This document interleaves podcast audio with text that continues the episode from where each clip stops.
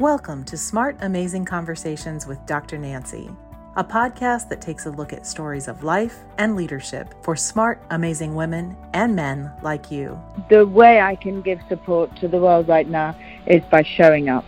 Uh, the most important thing is don't think just that you have to bring anything. Bring yourself, show up. If you are in a position of leadership and a position of management, bring women along with you. Supporting women is Dr. Nancy's passion and her purpose, and talking with other women and men who promote women's leadership is one of her favorite things to do. I've yet to meet a woman who did not know what she really wanted. She was just either afraid to ask the questions or she was afraid of what the answers meant. Their stories connect us and help us understand that the possibilities are endless if we support each other and lift other women up. Trust is created by persistent identity. I show yeah. up in my conversations, I build relationship, I show up as myself time and time and time again. Yeah. And trust is built. It's one conversation at a time. Ashley Avis is an award winning writer, director, editor with five completed features under her belt. She's also a passionate advocate for horses and is founder and president of the Wild Beauty Foundation. Ashley's most recent documentary feature, Wild Beauty Mustang Spirit of the West, is a journalistic expose into the corruption befalling wild horses. The film has been called groundbreaking, and in addition to receiving a special congressional commendation in 2023, was just released by Gravitas Ventures and is available on Amazon, iTunes, and other platforms. Ashley is currently in post production on The Lamb, marking her as the first Western woman ever to helm a film in Saudi Arabia. Previously, Ashley wrote, directed, and edited the reprisal of the classic Black Beauty for Disney Plus, starring Kate Winslet and Mackenzie Foy. Now, here's Dr. Nancy and her guest, Ashley Avis. Hello, how are you? Hi, Dr. Nancy. I'm doing great. How are you? Oh, This is a, this is wonderful. Ashley and I have met uh, several times, and she recently came to Southern California Equestrian Center and spent the night, spent the evening with her and her lovely, wonderfully ha- handsome husband Ed. He's delightful, by the way. Looks like a, a great partnership. All right, well, let's start. I want to start talk, talking about you and you personally because you know, uh, I, I know we talked a little bit about your parents. Yeah, one of your parents is a lawyer, your other person, your other parent is a doctor, and you're a filmmaker. So, how did you get to be you? Because again, you had no doubt influences from two highly educated parents, and here you are, a, a filmmaker. So, anyway, let's how how that happen?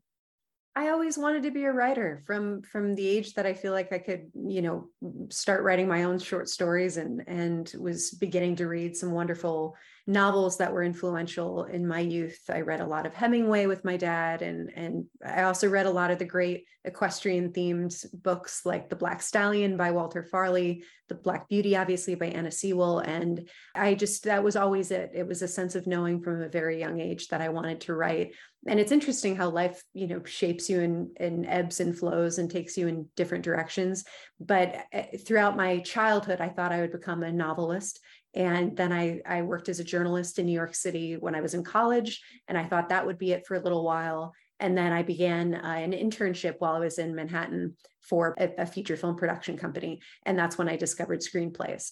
And as a lover of poetry when i read my first screenplay it, it was another one of those moments where you know your life is about to change where i thought this is exactly the type of writing that i want i want to do.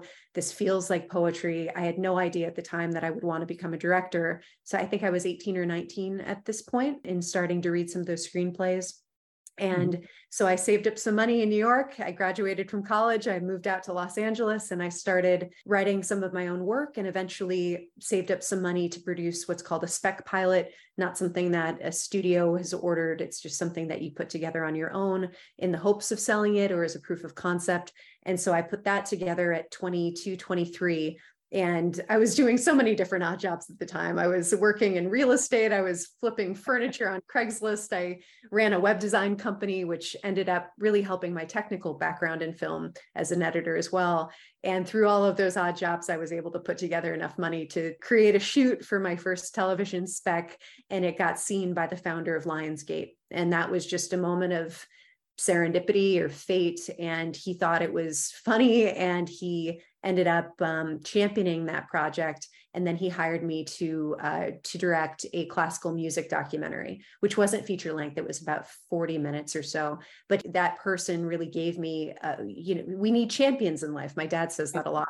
And yeah. he was my first um, professional champion that gave me a shot. And that's when i realized i wanted to not only write but but produce and direct yeah we uh, having a mentor someone in our lives that just stands up and goes hey i think you got it. I think you could do this. Let's do this you know and i think that's so very important but uh, you know and, and since then oh my gosh the the credits and the things that you've done you are the first western women first first of many women first but the first western women to do a film in saudi arabia. That's a that's a pretty big deal because that country is uh, it's not truly a place for women. It was ultimately i wanted to go well let me back up. The script was sent to me by a wonderful producer that i i really trust who's become a mentor to both myself and my husband ed. He produced black beauty and jeremy bolt is his name. And he sent us this beautiful script about a year and a half ago called the lamb about a little boy who loses his mother to cancer. And he falls in love and in friendship with an orphan lamb that similarly lost its mother. And he goes across the Arabian desert trying to save the orphan lamb over Eid, where they traditionally eat lamb like we do turkey over Thanksgiving. And so he, he's on a quest to reach the capital city of Riyadh, which his mother was supposed to be treated there and she never made it. So he thinks of it as Oz. If he can just get the lamb there, she'll be okay. And so it's a it's a really stunning story. And I think has a lot of beautiful universal themes, which is what attracted me to it. I really believe in animal empathy and and the messages of com- compassion toward animals as well as each other. So it really fit within what what I believe in and what I was looking for. And then of course there was the adventure and the challenge of going over to a place that it, film is brand new over there. It's only been an industry in recent years. And so that was an additional challenge that was exciting as well as a little daunting. Um, but it was ultimately, it was a great experience. There's talent everywhere. And that's something having shot internationally in Cape Town. And, you know, I always, I think I believe, and it's, I feel like it's very true, talent is everywhere. And we were able to find this miraculous eight year old boy named Aziz to play this, this child.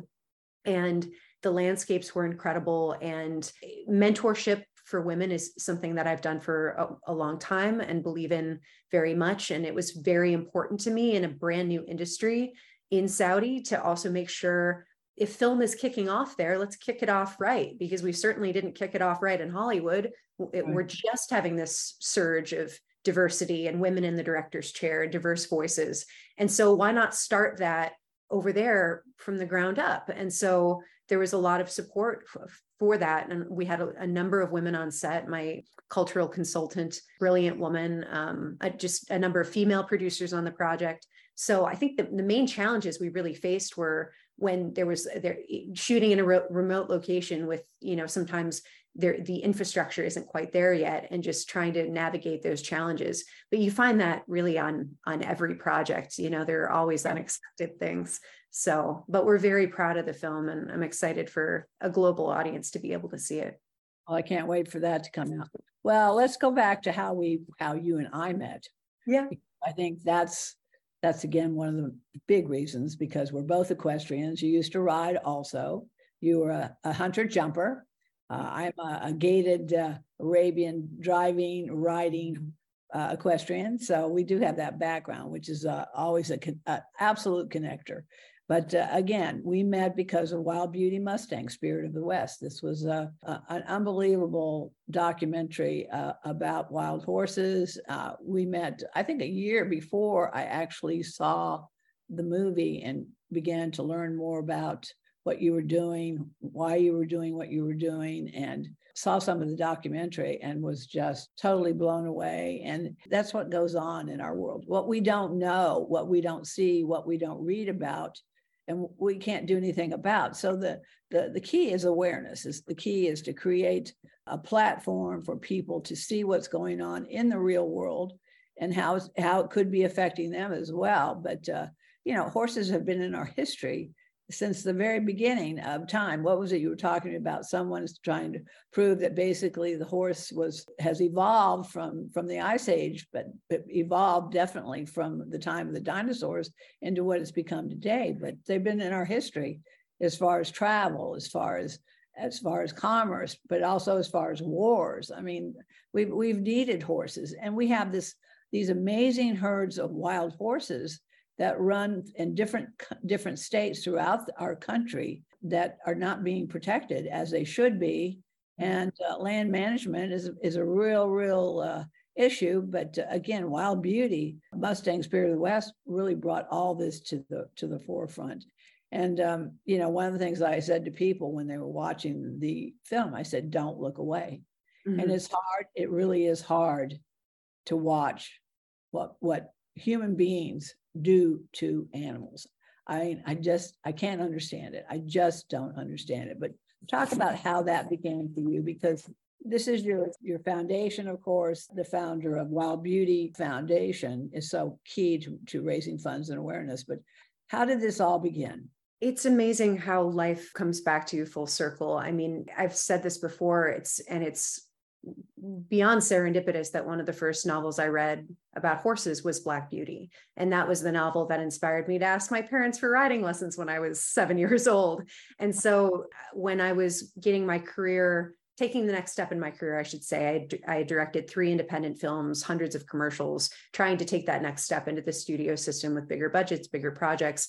I ended up taking what's called a general meeting in in our business where you just meet a producer and you hope something happens. Usually something doesn't but you know one out of these uh, 50 I would say maybe something does. And in this instance it did. I met Jeremy Bolt who I mentioned earlier and we sat in his office and talked about films that inspired us to go into the business.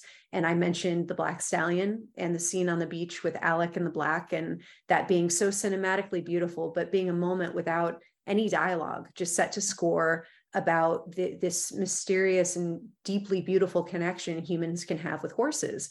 And he smiled and he said, My partner and I have wanted to remake Black Beauty for 10 years. If you have a take, let me know. And I ran home and in, in 10 days, I sent him a 40 page long pitch document with an idea for a story and images and, and inspiration. And it was one of those things that was just i feel like meant to be. It was the right time. It was the right project the right people. And that's that project went very quickly. It was three years and i think a week from first meeting to release on disney plus. And in our business that's wildly fast. And and so in being tasked with modernizing black beauty few people know that Anna Sewell actually wrote Black Beauty as an animal welfare plea for the horses of her time, the cab horses and the carriage horses, in a time where we didn't recognize animals, particularly horses, as the empathetic and, and very deeply feeling and intelligent creatures that they are. And she really wanted to change that. And so, in trying to find a modern day theme for our Black Beauty, I began looking at modern day issues horses were facing. And when I came across the plight of wild horses, and I've said this before, I, I, felt such an extraordinary sense of guilt that as a horse person in my youth, I didn't know that this was happening in the Western United States. And so I'm I very much went down the rabbit hole of just going all in on the issue, learning as much as I could. And in Black Beauty, we, my husband and I ended up raising a little bit of independent financing to go out and film real wild horses to put that footage in Black Beauty because we wanted to show the authenticity of, of wild horses and how they interact and their the different colors and just the, the differences in the in wild horses versus domestic horses. And it was in that first trip and this was about four years ago at this point, four or five years ago, where we went out to the film the beauty of wild horses in Wyoming and and Utah, and then we went to Nevada and filmed a roundup. And sitting on top of that mountain in 100 degree heat, where the Bureau of Land Management uh, was allowing the helicopter to round the horses up beyond the temperatures that they're supposed to, and seeing the nature of how the contractors I mean, these helicopters are acrobatic. It's almost like they're having fun when they chase the horses, in my opinion, in witnessing that. And and to drive a flight animal at eye level with a chopper for miles and forcing these horses to run multiple Kentucky derbies, terrified, breaking their legs, breaking their necks. Babies got trampled in that roundup. Um, it was just so horrifying to see and i had never felt the sensation that i had in my chest that that day it was just a different type of heartbreak and i was so angry and in realizing as you said earlier the lack of awareness it's hard to get the media out to these roundups because they're very remote the Bureau of Land Management has done an extremely good job at disinformation and misinforming the public. And in 2020, and I, I, hope I'm getting these stats correct, but it was, I know it was over 100 press releases issued by the Bureau of Land Management, and they're picked up everywhere. And it's the same repetitive narrative that wild horses are overpopulated, they're starving, they're being rounded up for their own good. And that is false. And so over the years of filming wild horses across the American West, we were we were in 13 different states for the course of the film. Wild horses are in 10 Western states Eh, we filmed numerous roundups where the narrative was always changing, where the Bureau of Land Management would say the horses are starving or we're rounding them up for future starvation, which doesn't make any sense to me. And then we're filming these horses and they're healthy and they're fat and they and there is grass and there is water and then the agency will change its reasoning when they start getting caught in in their lies and i don't know how this federal agency has not, their hands haven't even been slapped. And so, what we're trying to do with the film is to create Blackfish or the Cove for wild horses. We need a tipping point of awareness. We're trying to, we're really trying to support a bill called the Wild Horse and Burro Protection Act, which is HR 3656, if people want to call their members of Congress to ask this to be pushed forward. That bill would end the use of helicopters in the roundups, which I think is a first major step in setting a precedent to changing something in this antiquated you know activity and um and uh, obviously the the the, the long-term hope is that wild horses aren't rounded up at all but i think the animal cruelty side of it in 2023 is so black and white and is easier for both sides of the aisle to understand. So that's what we're hoping the film becomes a tool for awareness. Well, didn't you mention something though when we were talking at dinner that evening though that oftentimes what they would do is move animals off that particular uh, particular areas of land and then put either cattle back on it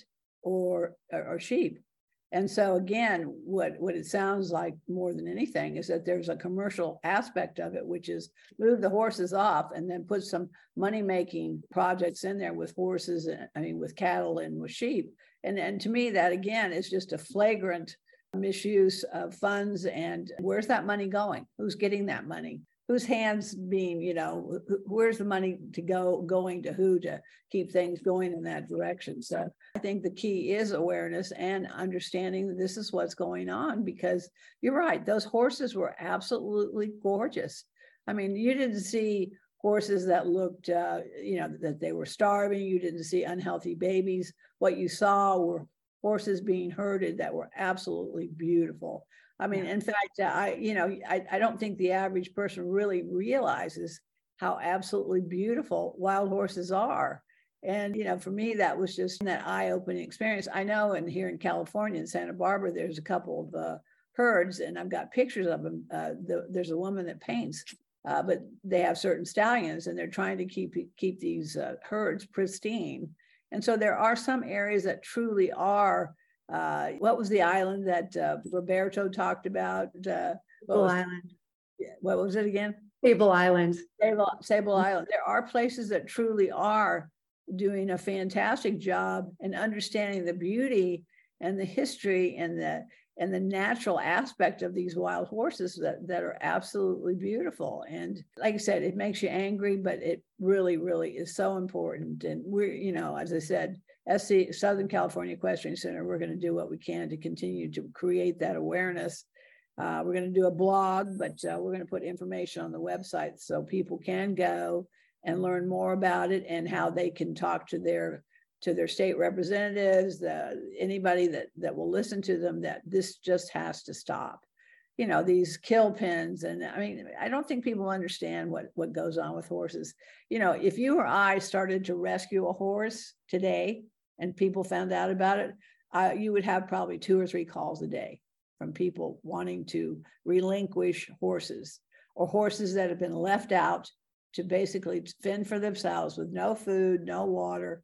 I'm really kind of disappointed in a lot of people the way they're they handle their uh, first of all, their understanding, but second of all, their, their care of, of the equestrian world. So I'm I'm I'm right behind you. I'm just like I'm get so fired up that I could just you know. But uh, again, the most important thing is how can we help? How can we help? And this is the this is the call for action right now. What what can people do to help? Absolutely. And and both adults and children can raise their voices. We think it's extremely important for young people to join this fight, children and teens. So we are launching this fall uh, an awareness campaign where we're going to be asking people and people can start this right now, calling their members of Congress and asking them to support that bill HR 3656. It's the Wild Horse and Burro Protection Act. You can go to either the wildbeautyfoundation.org or we have a standalone website called I stand with wildhorses.com. Takes two minutes of time. I stand with wildhorses.com. You can go to that webpage, input your zip code. Your representatives pop up right away. There's an automated message about the bill. You can change that, tweak that, write your own but in two minutes you can get a message to your representatives so that there's more awareness for wild horses and for that particular bill. And then for the people who who see the documentary and who want to share that that's a great way to spread awareness because people will see what's going on. Even in the 2 minute trailer they see what's going on. So please share our trailer to social media with the hashtag i stand with wild horses.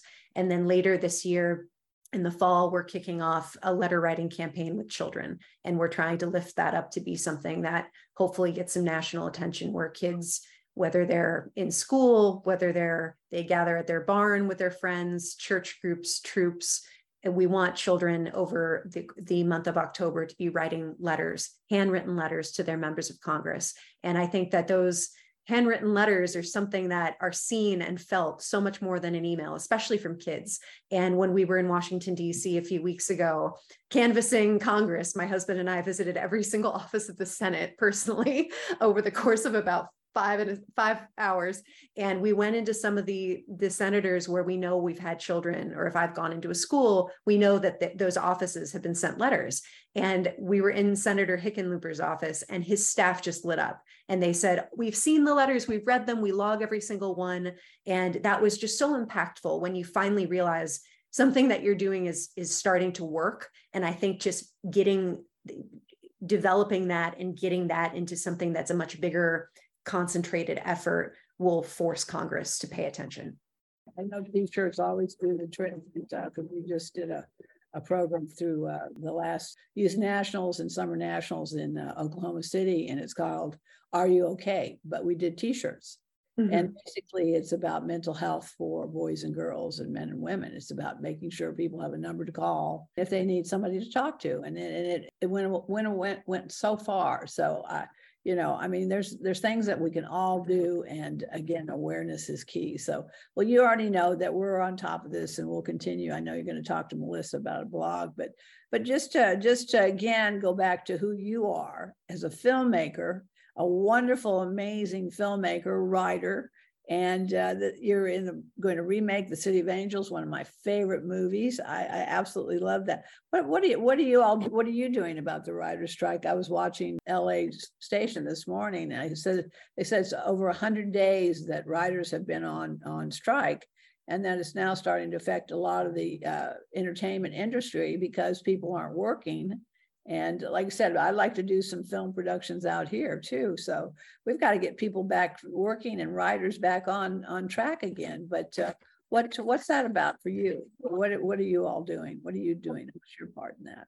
We're we're very fortunate in that in in given that I'm a director that the directors guild was able to reach an agreement and obviously they were fighting for different things some different things than the writers and the actors. So we've been lucky that we're in post production on the lamb but we you know it, it's this strike extends so far beyond just writers and actors. It's the grips, it's the electricians, it's our crew members. Yeah. We be, we become friends with our crew members, and we hire the same people, and we're very. You, you so, see the credits at the end of a movie. There must yeah. be like three thousand or more. So yeah. all those people are being affected by the strike. So, well, so yes. it's i guess it's more it's more about money and i hope i hope it's resolved soon because we we uh, americans especially we're hooked on our streaming we're hooked on our films i know i sure am i mean i don't go to bed at night unless i've watched a good movie. now you, you're doing some amazing things and again how can they reach you learn more about everything that you're doing and what's most important to you Thank you. People can follow us through the Wild Beauty Foundation. We're on all the major social medias, primarily Instagram, Facebook, a little bit of Twitter. So Wild Beauty Foundation. And then if people want to follow me personally, it's just Ashley Avis on Facebook, Instagram, and Twitter. Well, and, they, and if they want to learn more, they just go to our website and, and find out everything. So um, Ashley, you know, again, whatever we can do to continue to build that awareness and, and help you create, uh, and of course, it's you need money as well, don't you? Your foundation could definitely use more funding just to, again, create more uh, publicity and outreach and all the above. So, yeah, uh, little cash doesn't. Little, a little cash is good too. So send money, learn more, talk to your talk to your state uh, representatives and get the word out because if we all do something about it, we can solve this problem. So I agree. Congratulations, and I love your passion and and uh, you and Ed what you were doing. I mean, I I don't know that I could do that. I think because of my my complete passion for horses and uh, that I don't know how I would have handled that. But we, we all need to know, and it, and like I said, if you watch it, don't look away. So Ashley, thank you so much. Give give Ed my big a big hug for me, and I let's, will. continue to do our do the good work. Thank you, Dr. Nancy. If you enjoy these smart, amazing conversations, please subscribe, rate, and review them on Apple Podcasts, Spotify, Amazon, or wherever you listen to your favorite podcasts. And read and enjoy more amazing stories in my books, In This Together How Successful Women Support Each Other in Work and Life, and Leading Women 20 influential women share their secrets to leadership, business, and life. Thank you for listening.